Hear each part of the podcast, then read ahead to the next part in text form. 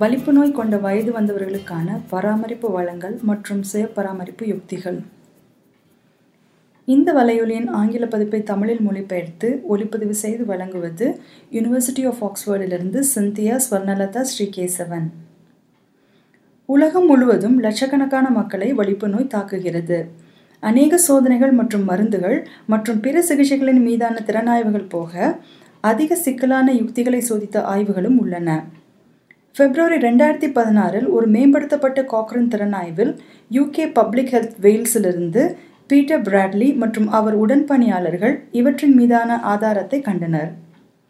அவற்றை இந்த வலையொலியில் உங்களுக்கு வழங்குகிறோம்.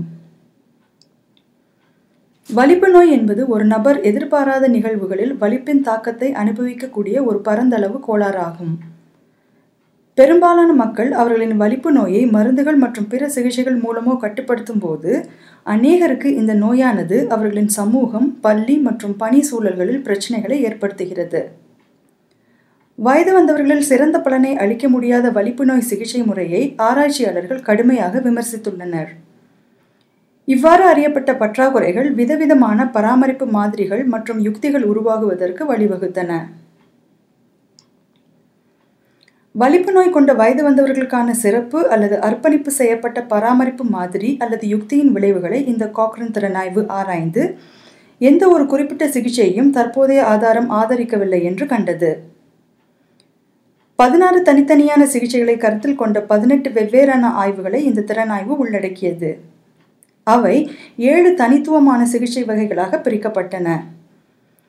சுய பராமரிப்பு கல்வி நோயாளிகள் தங்கள் சிகிச்சையை கைவிடாமல் கடைபிடிப்பதற்கான யுக்திகள் திரையிடல் மூலமான சுய பராமரிப்பு வெளிநோயாளி பராமரிப்பு வழங்குவதில் வேறுபட்ட மாதிரிகள் சிறப்பு செவிலிய மருத்துவர்கள் நடத்தை மாற்றத்திற்கென்று உருவாக்கப்பட்ட சிகிச்சைகள் மற்றும் முடிவாக நோயாளி வாழ்க்கை தரம் மற்றும் வலிப்பு நோய் பராமரிப்பின் தரத்தை மேம்படுத்துவதற்கு சிகிச்சை வழிகாட்டல் நடைமுறைகளை பயன்படுத்துதல் போன்றவை ஆகும்.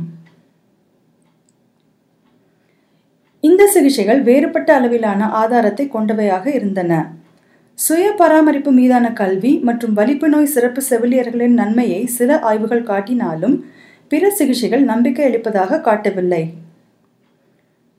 சில ஆய்வுகள் சிறப்பாக வடிவமைக்கப்படவில்லை மற்றும் சிகிச்சைகளின் சிக்கலான தன்மை அவை எவ்விடங்களில் பயன்படுத்த முடியும் என்பதை பொறுத்து அவற்றின் விளைவு வேறுபடக்கூடியவையாக இருக்கக்கூடும். ஆதலால் இந்த ஆதாரத்தை கவனமாக கண்ட பின் வலிப்பு நோய் கொண்ட வயது வந்தவர்களுக்கான பராமரிப்பிற்கு எந்த ஒரு சிகிச்சையும் பரிந்துரைக்க முடியாத நிலை உள்ளது.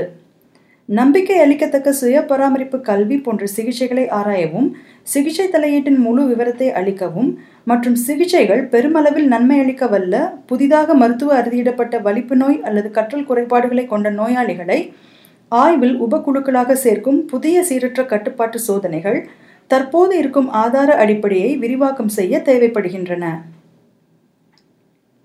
தற்போதைய ஆதார அடிப்படை மற்றும் புதிய சோதனைகள் நடத்தப்படும் போது இந்த திறனாய்வின் எதிர்கால புதுப்பித்தல்கள் பற்றியும் நீங்கள் மேலும் அறிய விரும்பினால் அவற்றை எளிதாக காக்ரன் லைப்ரரி டாட் காமில் காணலாம்.